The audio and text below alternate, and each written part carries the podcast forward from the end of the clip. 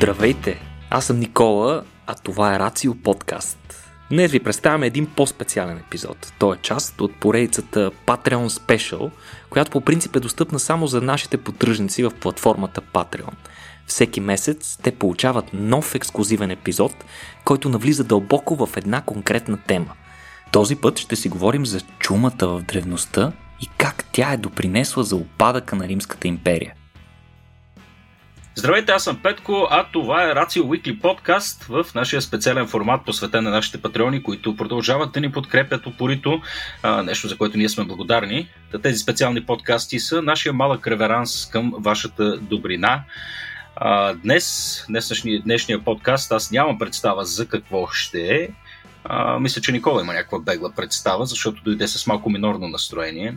А, нали така, Никола? Е, чак минорно. Не, не, напротив. Даже доста, на мен лично ми е много интересна тази тема. Вълнуваш се, да, и доколкото разбирам и така си се подготвил доста добре за нея. Аре да видим. Чак пък добре. Със сигурност се надявам Бойко да е по-подготвен днес, тъй като днес отбелязваме специален епизод, при който Бойко определя темата. Така че, уважаеми слушатели, които следите често този наш специален месечен подкаст, бъдете готови за нещо интересно. Ами да, Бойко, здравей. Ти си Здраве, желаем. Скъпи приятели. Скъпи приятелю. Добре, а, сега ние в предишните ни специални епизоди, в които ти се, ти се включваш, традиционно завършваме с а, някаква кратка тема, която ти отваряш. Обикновено ставаше въпрос за оръжие за масово поразяване а, или а, не знам, някакви, някакви, някакви други неща, свързани с масова смърт, депресия и така. А, каква е днешната тема и тя ще бъде ли диаметрална противоположност от това, което сме свикнали или напротив? А, така, значи, много исках да направя положителна тема, ама не успях. а, опитах се, казах, това, е, това просто е твърде много. И си казах, освен това, какво пък толкова положително искат хората, освен че дишат. В смисъл, това е най-положителното, което може да им се случи. И що им се случва, значи всичко е наред всъщност и нямат нужда от други положителни неща, защото няма на къде повече. Да, супер. Всички се оповаваме на мистерията на живота. Така, и темата, че сме днешната живи, да. тема ще я запазим още малко в тайна с лек съспенс. Първо само ще кажа, че аз имах на ум една друга тема, но Никола каза, не, това е твърде брутално, затова ще оставим на ум. Така, ще оставим тази тема за, за бъдещето. Но, преди самата тема, да започнем все пак с оръжията за масово поразяване. Защото миналия път не успяхме тази рубрика да отбележим. Просто искам да запозная нашите слушатели с така наречените хиперзвукови глайдери. Хиперзвуковите глайдери са нещо като еволюция на ядрените бойни глави. Значи класическата ядрена бойна глава, като я сложиме на балистична ракета, тя лети по балистична траектория, нали, излита, издига се на височина около 1500 км и пада върху целта нали, от, от така по балистична траектория. Второто поколение са бойните глави, които маневрират в финалните части от полета, което ги прави по-трудни за оцелване от а, противоракетната отбрана на противника. И сега вече с много модерни и фешен, така наречени хиперзвукови глайдери. Това е, грубо казано, нещо средно между ракета и самолет. Летателно средство, което се предвижда в горните слови на атмосферата с много голяма скорост и е много маневрено. Малко по-бавно е от а, класическата бойна глава, но има по-голям а, обсък на действие и съответно поради по-низката височина, на която лети, е по-трудно да бъде засечено от радарите за радно предупреждение на противника.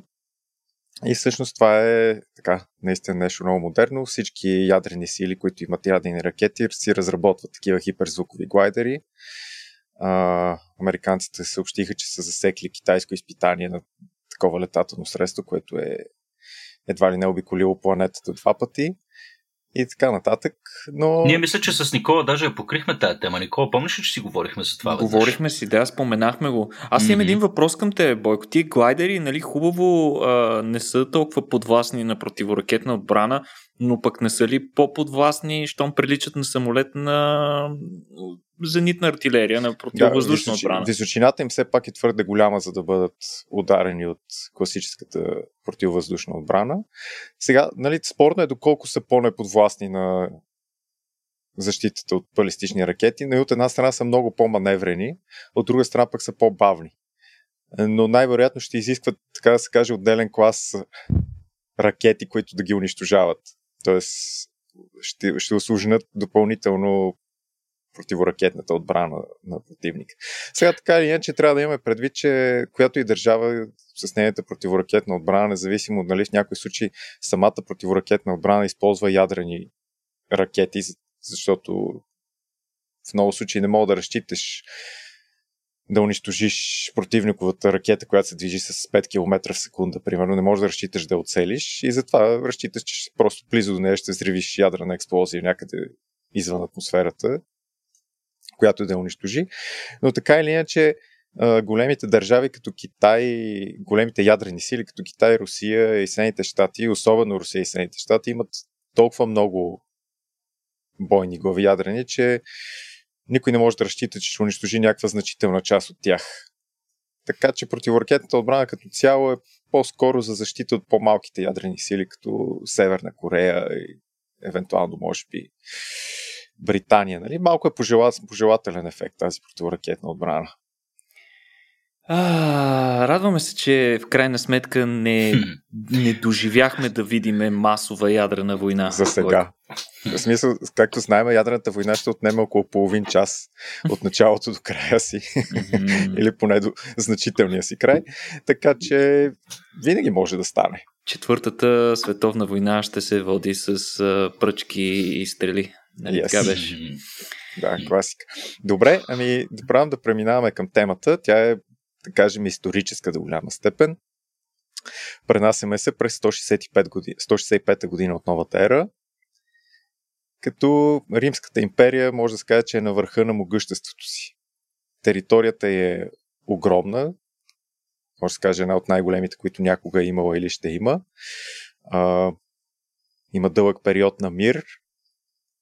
На власт е последния от така наречени петима добри императори, Марк Аврелий, като предишните 4-5 добри императори са Нерва Траян, Адриан и Антонин Пи, които общо нали, с Марк Аврей формират династията на Антонините, може да се каже. В общи линии всичко е наред. Като, както казахме, на власт е Марк Аврелий с коимператора Луци Вер. Самия Луци Вер не се ангажира много с имперските тела, отдал се на разврат, пиянство и забава и остава на Марк Аврели да движи нещата до голяма степен. Чудесно. Нали, всичко е топ като цяло, както казахме.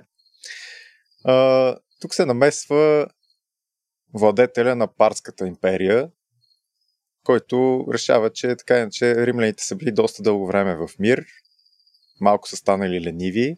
Разлигавили са се. Да, също така разчита, че между двамата императори, които официално управляват империята, ще има противоборство и това ще отслаби и затова решава да нападне Армения, която е държава, която в този момент, макар и да не е част от Рим, е доста приятелски настроена и може да се каже подчинена на Рим. И партиите успяват да разбият двата римски легиона, които са от Сирия и се намират в района на Армения и Близкия изток, и да поставят свой човек начало на Армения.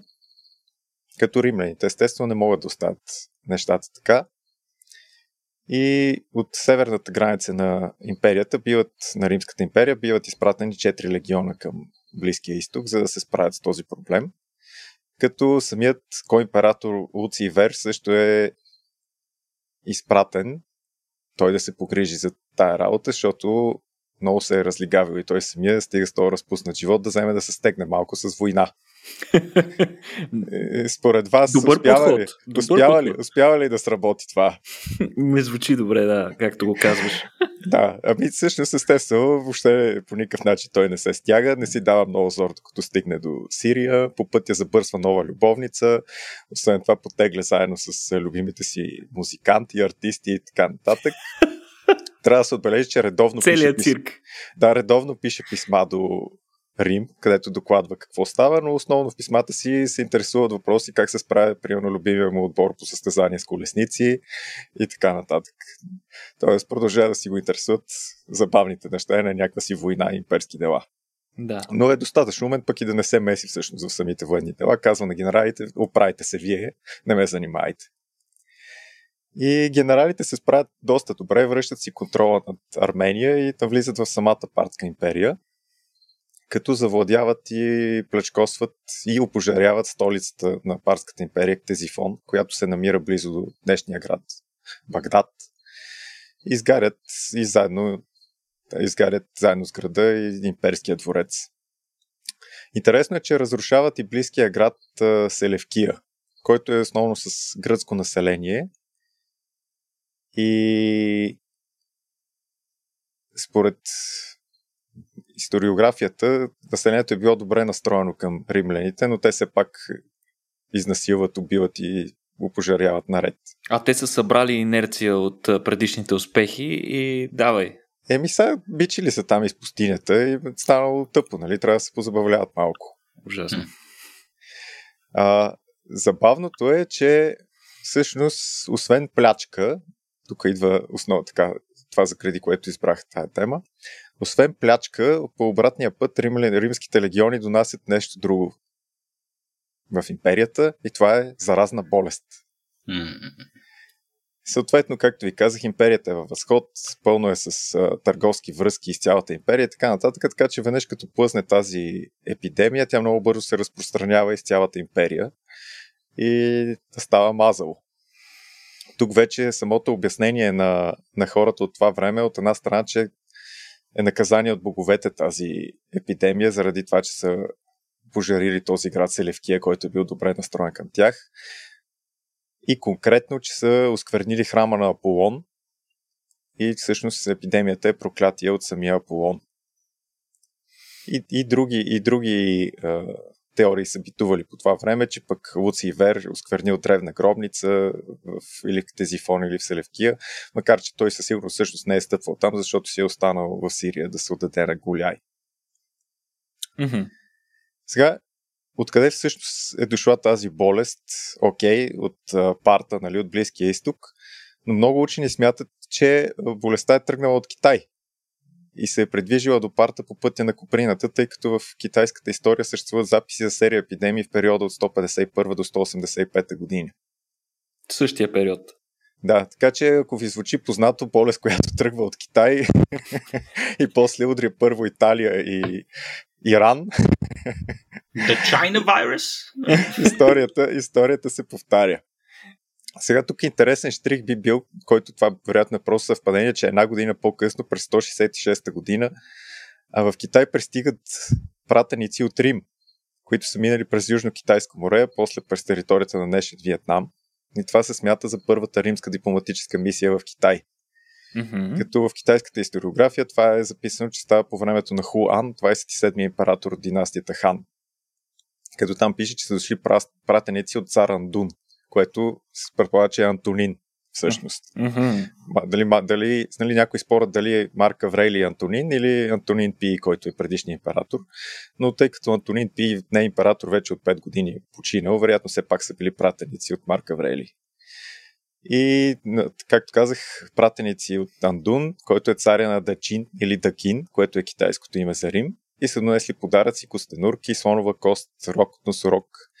Като пратеници съобщили, че техният владетел отдавна имал желание да търгува директно с, Китай, и с китайската куприна, но Партската империя, която а, китайците наричат Ангси, а, е пречила на тази търговия, тъй като иска да е посредник и да прибира тя своята част от парите.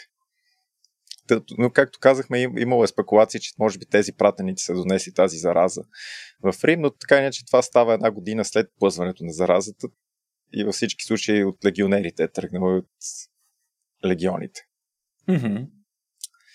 Сега, в историята тази епидемия се нарича Антонинова чума, нали, по името на управляващите по това време Антонини, династия на Антонините.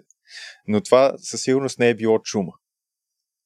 Симптомите на болестта са описани от а, известния лекар Гален, въпреки че по симптомите, които той описва, не е напълно ясно каква е болестта.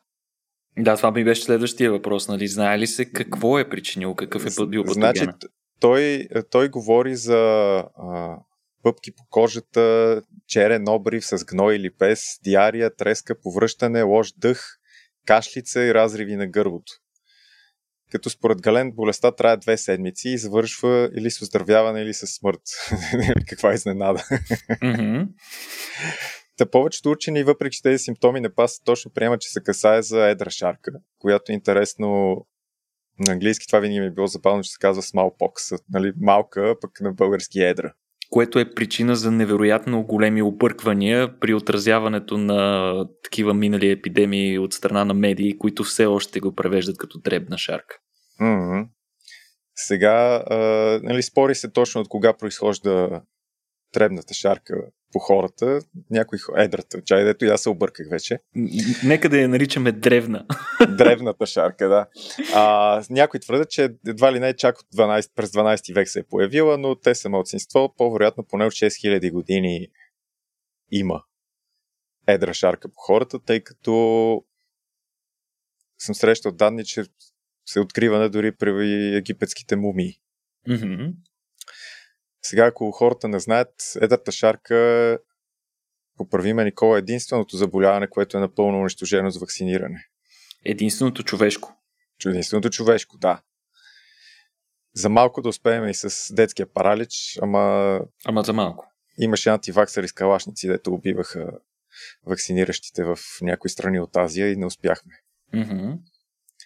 Сега не знам дали сте видяли, че наскоро един служител на CDC, Center of Disease Control, открива фризер репроветки с надпис Smallpox, т.е. следра шарка.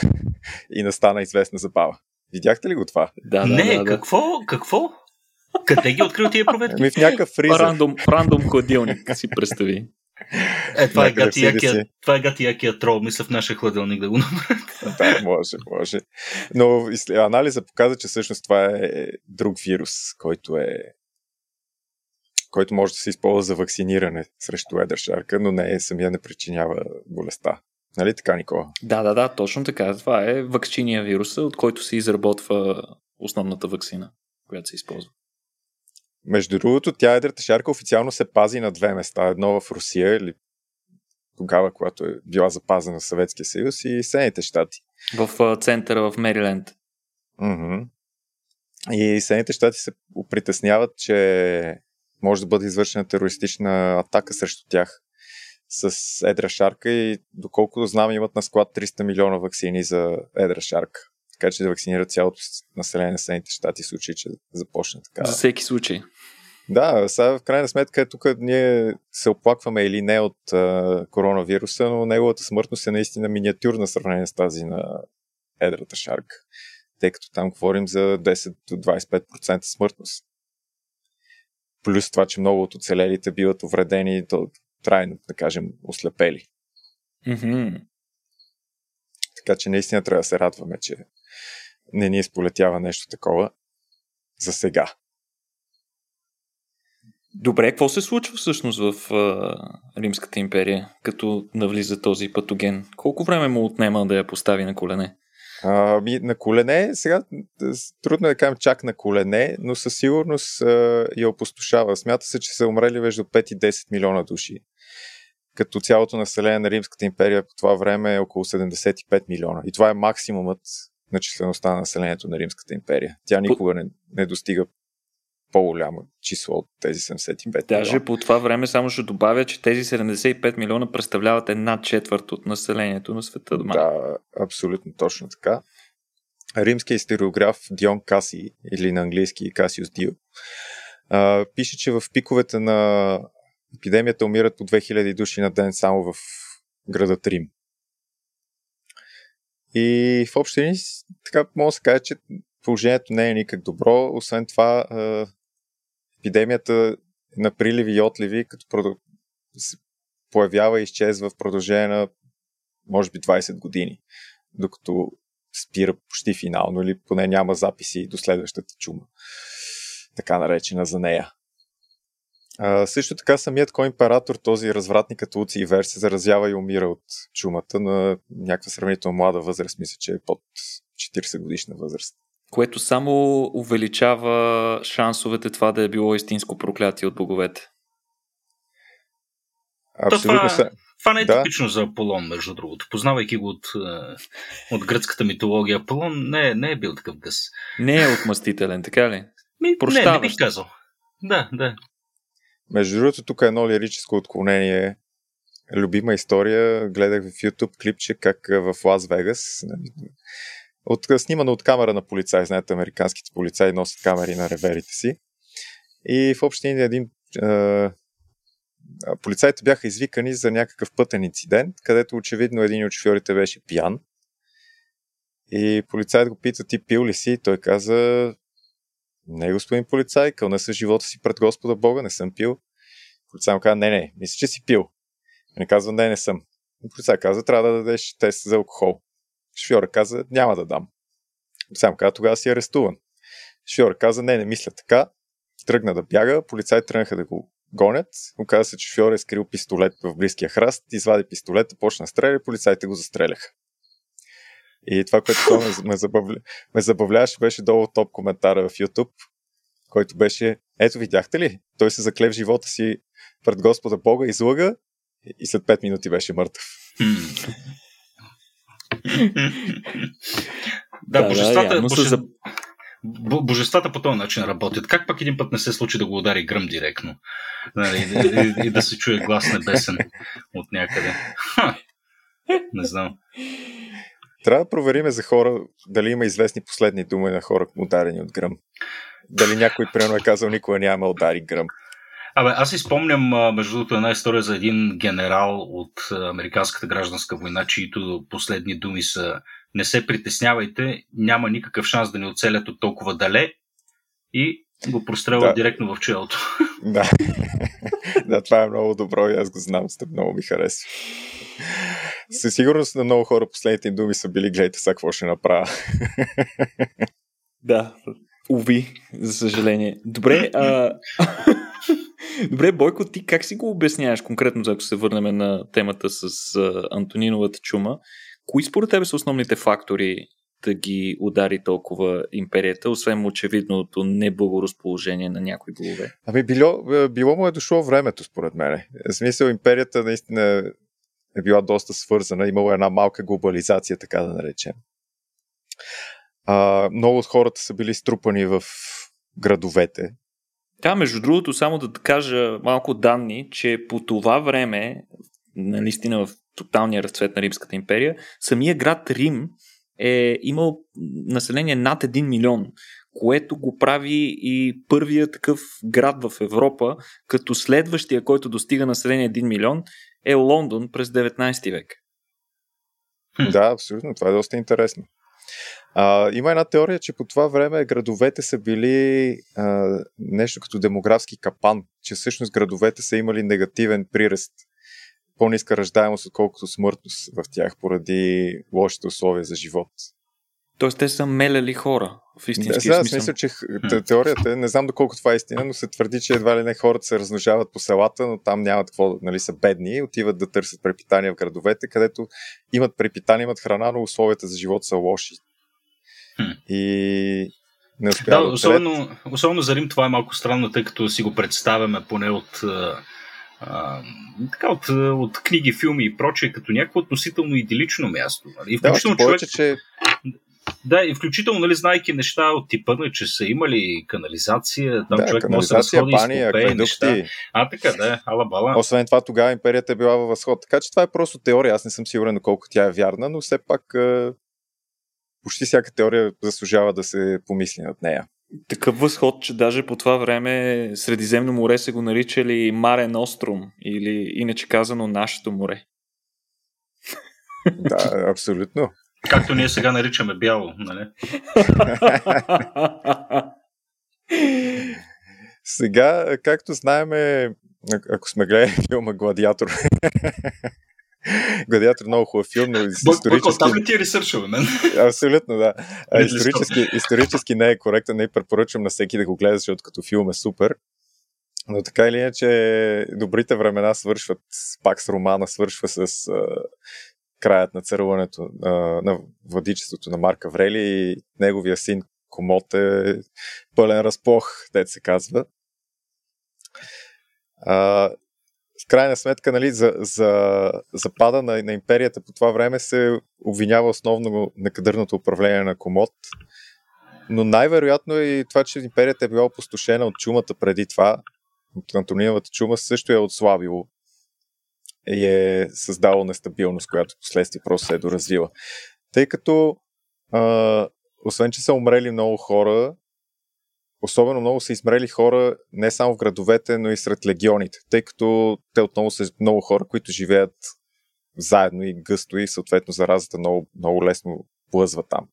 Mm. Докато хората по селата, нали, те са били по, по-малки групи, по-разпилени и там смъртността е била по-малка, тъй като и заразяването е било по-малко. Съответно, когато армията е отслабнало, е отслабнала, се е наложило да бъде попълнена с всякакви други хора, които не непременно са били достатъчно подходящи за тази работа, като а, разни бандити, роби и гладиатори и така нататък. Най-вече, най-вече между другото, ако позволиш тук, доколкото знам, а, всъщност да, интересно се наблюдава как нещата са като домино и има множество фактори, които а, така можем да обвиним за процеса на разпад на Римската империя.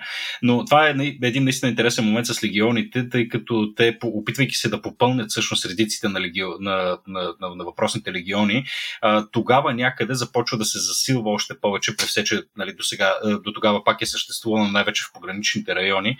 А, така речета политика на федератите или това са по-скоро с, от съседните племена да се вербоват а, хора, които да попълват редиците на легионите. И в един момент се оказва, а, може би едно столетие по-късно, като това особено видно в, в източната част на империята, се оказва, че един много сериозен процент, всъщност мнозинството от войниците в легионите и командния състав най-вече, са най-вече готи или представители на така наречените немски племена. Нали, което пък води след себе си така съвсем нали, и други, други политически ефекти, които допълнително така катализират разпада на империята. И, и много интересно, ако, ако наистина пък чумата е всъщност тласъка на целият този процес. Не знам. Да, не, абсолютно си прав, че това със сигурност е бил от факторите, който е стимулирал приемането на чужди племена вътре в империята или заселването им вътре в границите с цел да пазят границите и така нататък. Трябва да се отбележи, че именно германските племена, виждайки отслабналата империя. Сега може и по други причини. Било му е дошло времето, не така, почувствали се самите те достатъчно силни. Но виждайки отслабналата империя и това, че не е толкова непобедим Рим, решават да ги нападнат. И реално избухват така наречените маркомански войни, които на практика Марк Аврели води до края на живота си, основно с германските племена на маркоманите, кадите, които в съюз с иранското племе на сарматите нападат империята на доста широк фронт. И въпреки, че за този момент Марк Аврели успява да а, спечели тази война, това допълнително отслава империята. Тук трябва да отбележим, че може би по време на своите военни действия, този дългогодишен поход, който на практика продължава до края на живота, Марк Аврели пише известната си стоическа творба към себе си която е един чудесен труд на стоическата философия. Отново може да препоръчаме на всеки да го прочете, ако не го е чел все още. Нещо друго му се е наложило, между другото, на Марка Врели да направи по това време, защото както и сега в момента властва тежка кадрова криза, която в нашия случай по-скоро причината е в лошото качество на образованието и излизането на неадекватни кадри от него, то тогава е имало много сериозен много сериозна липса на адекватни кадри, просто защото кадрите, които са били адекватни, са измрели от епидемията. Вследствие на което тогавашните критерии, които е имало за римско гражданство, които са били определени, както и критериите за заемане на бюрократична длъжност, са били доста високи, включително някои от тях изискващи да си трето поколение римлянин. А, и на Марка Врели. Очевидно... Това не е точно меритокрация, между другото, да си трето поколение римляни. Ами, но, но... Върнете Софийското гражданство. Но на Марк Аврели му се е наложило да облегчи очевидно тези изисквания, за да може все пак някой да ги движи тия неща, а, което обаче е довело до навлизането дълбоко в а, римската бюрокрация на а, не особено адекватни хора, което със сигурност е имало доста по-продължителни ефекти в следващите в следващите поколения, десетилетия и така нататък. Така че а, аз доколкото знам, тази чума се води като буквално началото на голямото падане на Римската империя, което разбира се ще продължи с векове след това. Да, абсолютно. Тук особено ми хареса отново Дион Каси, който казва, че империята им се превръща от едно кралство на златото в кралство на желязото и ръждата. да, да, страхотен, страхотен израз. Искам да отбележим, че за нещастията винаги е удобно да обвиним другите и в този период за нещастията са били обвинявани основно християните. Така ли? Да, значи има документирано е как популярен израз в региони, по това време в регионите от империята, които са били ударени от, от сушата, си е било от невали заради християните. А пък смят, смятания за баща на латинската теология римски автор Тертулян обобщава нещата така. Ако река Тибър прелее, а Нил не, ако настане суша или земетресение, глад или чума, веднага вик се надига. Дайте християните на лъвовете. А, не знам, защо това е смешно. Да, и всъщност гоненията срещу християните по времето на Марка Врели нарастват спрямо предишните императори, спрямо Траян и Адриан и Антонин Пи. Трябва да се намери някакъв отдушник. Винаги е удобно. Винаги е удобно да обвиниш някой друг. тук, като си говорим сега за... Тоест не си говорим, но като си говорим напоследък за конспиративни теории и обяснението им, покрай последната ни пандемия, нали, основното обяснение, което психолозите дадоха защо съществуват конспиративните теории, е, че по този начин все пак смяташ, че някой държи контрола върху нещата. Да, защото мисълта, че всичко в момента се движи на автопилот и никой няма контрол е по-ужасяваща, отколкото това контрола да е на да. някакво паранормално същество или общество или каквото там. Но аз се замислих, че всъщност вероятно има и друг смисъл от конспиративните теории. Те повишават агресивността а, на една група хора към друга група. И са удобен инструмент дори в групата, ако кажеш, че виновен е лидера, примерно, защото е осквернил боговете, това е добър инструмент да подкокоросаш другите, за да свалиш този лидер. Или още по-добре. Да. Да, или пък още по-добре към съседното племе. Виновни са не от съседното племе, че не вали, защото шамана им прави кофти ритуали. И съответно, като се замислим, ако имаме две човешки общности, които са горе-долу на едно ниво на развитие, но едната е по-агресивна от другата, то по-агресивната ще спечели. Да, така, че... Историята го показва, да. Да, така че мислех, че може би конспиративните теории и този начин на мислене имат и тази еволюционна полза, която поне в миналото е била еволюционна полза. Сега вече е спорно, нали? За мен голяма трагедия на съвременното човечество е, че не сме еволюирали да живеем в глобално общество с 7-8 милиарда маймуни още. Ние сме еволюирали да живеем на малки групи от по 50-100 индивида. Да, да, да.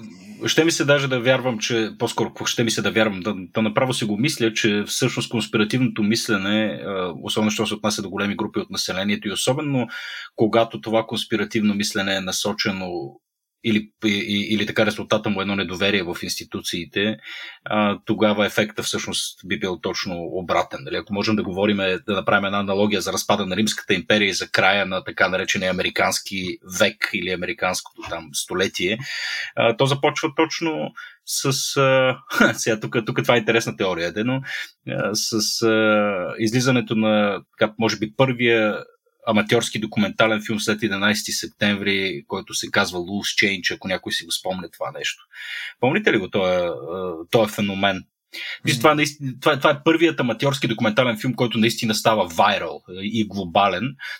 Така направен от един тинейджър, в който той дава альтернативни обяснения за това какво се случва с кулите, че всъщност американците са го направили, ала-бала, ала-бала. И оттам се смята, че е дадено началото на това масово конспиративно, конспиративно мислене. Е, тъй като за разлика от други конспирации, които са няколко десетилетия преди това, примерно там убийството на Кенеди и прочие неща, те въпреки всичко така и не придобиват масов а, характер. Докато в ден днешен се счита, че поне конкретно в Штатите, мисля, че над близо 50% от американците все още страдат от убеждението, че американското правителство е знаело какво, какво се случва, с различни вариации, естествено. Когато имаш половината население да вярва в нещо, което е относително лесно доказуемо, че е невярно, тогава вече имаш доста по-сериозен проблем. Не знам, защо тръгнах по тая тангента, между другото. Не, не то очевидно, се, очевидно в темата се долавят доста аналогии с случващото се в съвремието или дори в близкото ни минало. А, но ето, че дори древните общества не са били а, иммунизирани срещу това, включително пословичната си с а, своя трети дисциплина Римска империя, която а, очевидно изправена пред такъв невидим враг, с който буквално не може да се справя, а, е била подложена под някаква форма на, на натиск, на, на деградация, която дори е продължила много години след това. Включително аз съм чел някакви източници, които твърдят, че огромният стрес, по който, на който е бил изложен Марк Аврели а, през а, времето, което особено в а, последните години на неговото а, властване, а, породени основно от голямата криза покрай епидемията. А, покрай това той не е успял да остави някакъв по-адекватен наследник. Та комод с а, всичките му отвратителни качества а, е бил единственият, който е можел да се възкачи на трона. Не знам тук някой от вас да ме подправи, ако греша, но май той няма други наследници. А, той има други деца, но мисля, че наистина няма по това време не е имал други живи синове, които да стават. Но трябва да си има преди, че все пак в Римската империя това да те наследи синът ти е изключение. И дори при самата династия на Антониите, тези пет добри императора, всъщност никой от тях не е син на предишния.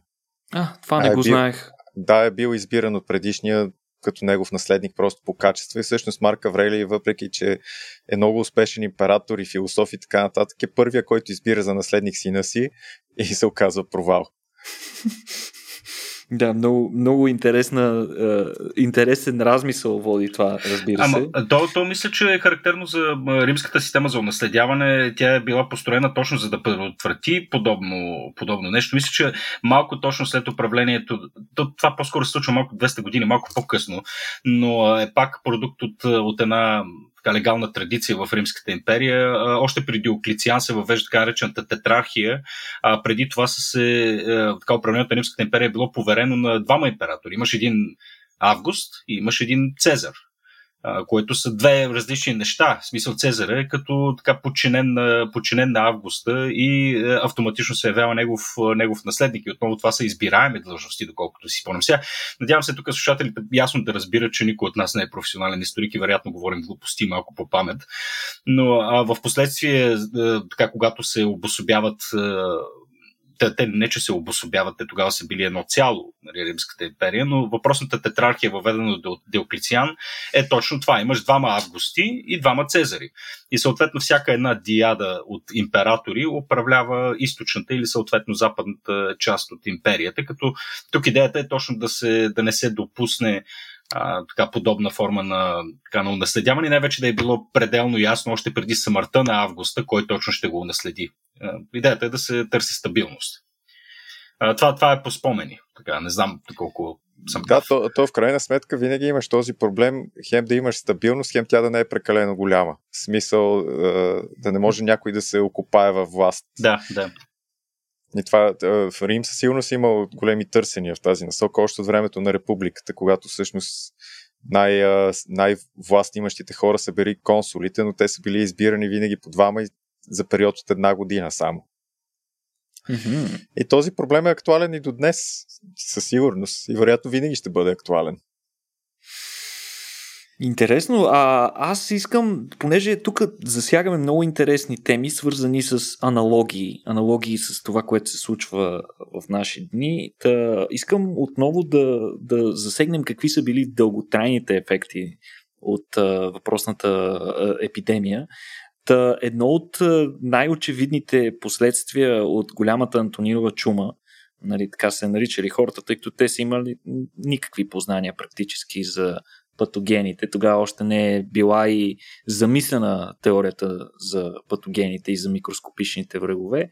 А, всичко, което се е водило до масово заразяване е било наричано с чума. Даже много е спорно и сред историците, чието източници са основно на гръцки и латински, там е много трудно да се извлекат полезни, полезна информация, тъй като а, голяма част от медицинските термини, а, начина по който са означавани заболяванията, както и, и описването на самите симптоми, а, човек може много сериозно да се загуби в, а, в превода. Та, а, едно от а, интересните последствия е инфлация. Не знам дали ви звучи познато.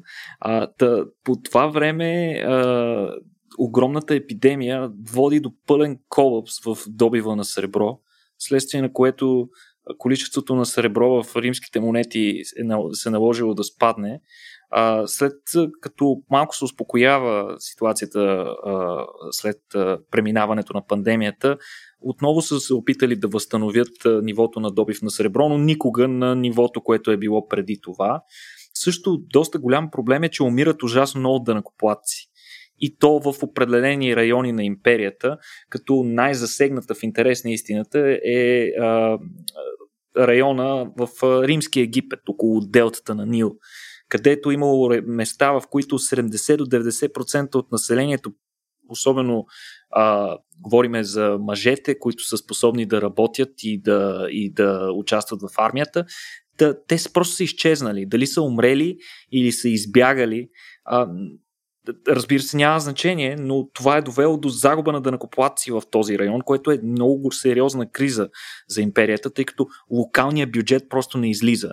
Съответно, в последствие оцелелите биват а, а, обложени на по-висок данък, тъй като просто разходите нарастват като за единица население. И, и, и всъщност много хора са избягали от високите данъци, а, което е доста, доста странно и очевидно води до дестабилизация в а, дълготраен аспект. Освен това, земеделието. Земеделието е много голям проблем, тъй като нещо интересно е, че Рим, да кажем, основно сте снабдявал с жито от Египет. Рим не са произвеждали жито на местно ниво и изведнъж, когато Египет е толкова тежко поразен, логично е да се засегнат и, и веригите за доставка на, на, на жито и на, и на други хранителни а, източници. А, като разбира се, а, засягането на, население, на, на земеделието като цяло пък води до това, че няма кой да работи там. Просто хора, няма хора, за да се развива оптимално и ефективно земеделие, което само по себе си пък води до глад. Гладът води до отслабване на организма на хората. Отслабването на организма създава предпоставки за за заболяване от друг вид или дори а, събуждане отново на същия патоген, което е и причината за това след първоначалната експлозия на, на, на Антониновата чума, в последващите години тя от време на време отново се, отново се събужда и взима нови жертви и така нататък. И това продължава в един своеобразен цикъл там през няколко години. Което за, мен, за мен лично е, е, е доста, доста притеснително и, и, и точно факта, че тази епидемия заварва Римската империя в най- доброто и състояние, ако можем да наречем, в най-златния период, за мен лично е много притеснително за нашата собствена цивилизация, защото а, Айде, очевидно е, че няма да е коронавирусът този, който ще събори съвременната цивилизация, но очевидно това поставя а, известни аналогии с уязвимостта и на нашата съвременна цивилизация, която се радва на така доста дълго време без съществени войни, военни конфликти и друг тип дестабилизация. Да, само че днес сме и доста добре, по-добре въоръжени да се справяме с подобни, с подобни феномени. Нали? Да, очевидно, очевидно организираното, организираното здравеопазване тогава изобщо не е имало нали, а, истински здравни институции, болници в този смисъл на думата, какъвто ги познаваме в момента.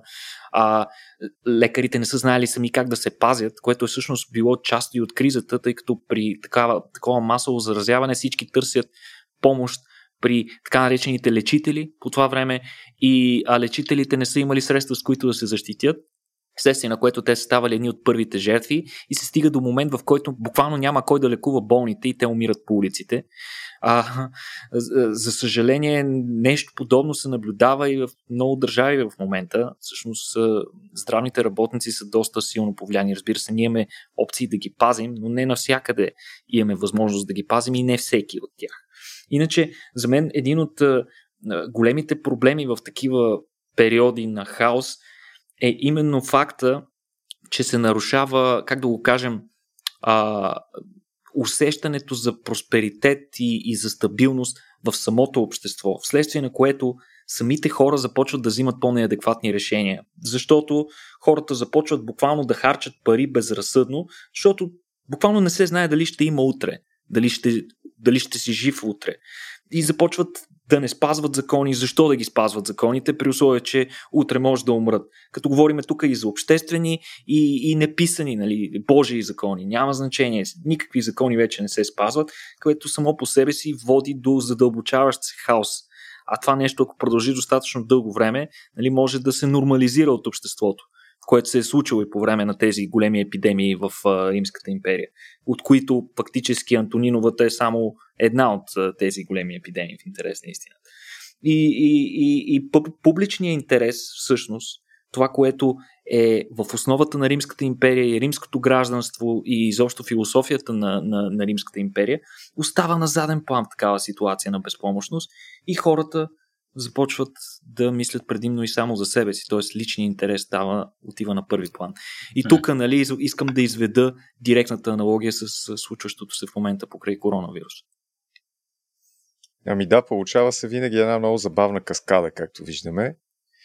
И днешно време също, в смисъл, ти като каза за инфлация, за разлика от днешните пари, нали, римските са, били, са имали стойност сами по себе си, тъй като днешните пари са няма нищо ценно в тях, те са просто ни хартийки или пластмаски, ако са полимерни.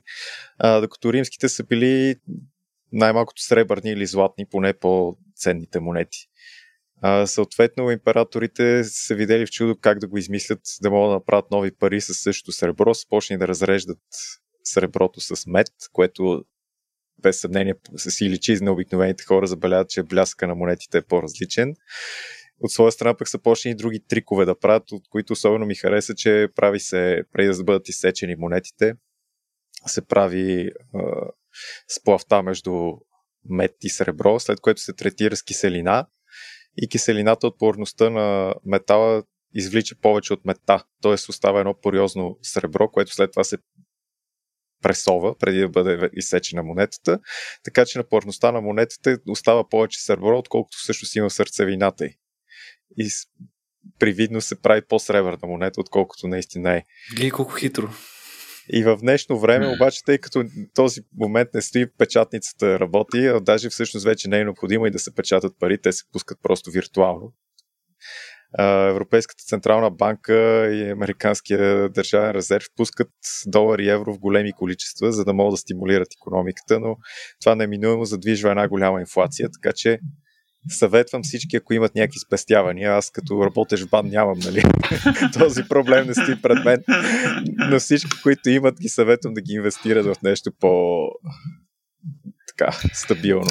Вижте, това а, а, така, днешните, днешната монетарна система това, че не се базира на някакви а, така, тактилни или реални материални а, неща, си има и своите предимства, тъй като ние сега в една подобна економическа система всички са а, наясно, че економиката може да бъде това, което ние решим, че ще бъде а, в крайна сметка. И нали, независимо каква криза ни удари, а, економиката, бидейки един как, колективен мит или а, така нещо, нали, едни правила за това как работи системата, които ние сме при, приели за вярни, но те по същество са нищо повече от измислени.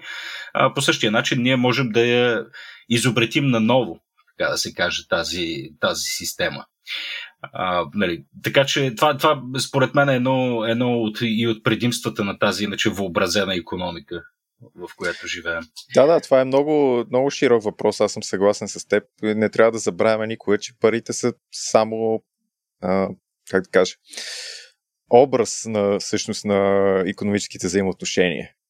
А всъщност, нали, важно е каква е економиката. Затова съм винаги много против, когато някой а, недоволства как а, трябва да вземем парите от богатите и да ги дадем на бедните, тъй като това просто би създало инфлация. Ако богатите държат много пари, които не харчат и изведнъж ги дадеме на бедните, които ще ги изхарчат, реално количеството ресурси, които съществуват, си остава същото. Така че това по никакъв начин няма да реши проблема и това няма да създаде нови ресурси от а, нищото. Така е. Затова да. не, не трябва да забравяме, че всъщност парите са просто образа на економиката, така да се каже, на економическите взаимоотношения. И по- по-важно са не кой колко пари има или какво е естеството на тези пари, а как те преминават от един в друг и какво се получава срещу тях и как mm. да, да бъде оптимизиран този процес. Но, много интересно, Бойко, как тръгнахме от глайдери и изведнъж стигнахме до тук с, с, с римската през, минавайки през римската чума. Не римската ми, как, как я наричахме до сега? Антонинова. Антониновата чума, да. Ами, момчета, ние забихме едни 50 минути вече. Има ли нещо за казване? Казвам го, разбира се, с ясното съзнание, че има твърде много за казване, но че има твърде малко време, в което да го направим. Ами, аз мога да добавя само един забавен факт, тъй като ние говорим цял, през цялото време за тази Антонинова чума, така и не казахме колко хора са умрели от нея. Всъщност не са умрели чак толкова много хора, според сегашните изследвания. Първоначално някои учени са твърдяли, че 20 до 25 милиона а, човека са починали, като горе-долу тогава са предположили, че смъртността е около 25-30%, но последните данни показват, че по-вероятно е между 7 и 10 милиона човека да са умрели следствие на тази а, а, епидемия. Но по-интересно, всъщност в момента къде се намираме? В момента сме над 5 милиона, между другото, жертви на коронавирус. А, но а, по-интересното за мен лично беше, е, че редица учени се опитват да намерят източника. Нали, тук Бойко каза, наистина най-вероятният патоген, който е причинил това тежко заболяване, този тежък, сложен политически период за империята, а, най-вероятно е драшарка или някакъв близко родствен вирус от същото семейство. И тук идват много интересни предположения, а, оказва се, че някои учени твърдят, че тази епидемия е предизвикана от друг патоген, който в момента не съществува. Патоген, който е протичал по малко по-различен начин от а, едрата шарка. А, имало малко по-различни симптоми, по-различно протичане и доста по-висока заразност. А, вероятно става дума за а, един ужасяващ враг, който сме го погребали там под някаква форма. А, но най-вероятно не става дума за, същите, за същия щам на вируса, който в последствие включително от 14 век нататъка продължава доста да тероризира а, човешката цивилизация.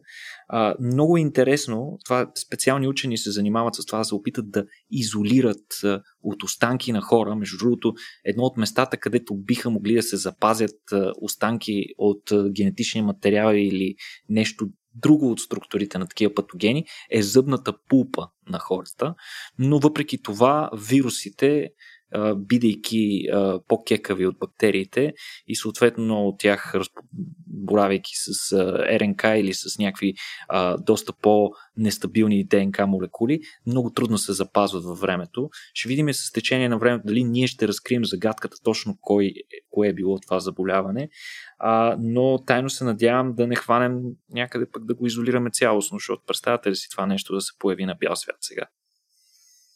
Забавно ще е ще раздвижи нещата, като при Римската империя, нали? Както е послано от антиваксарите, че има конспирация.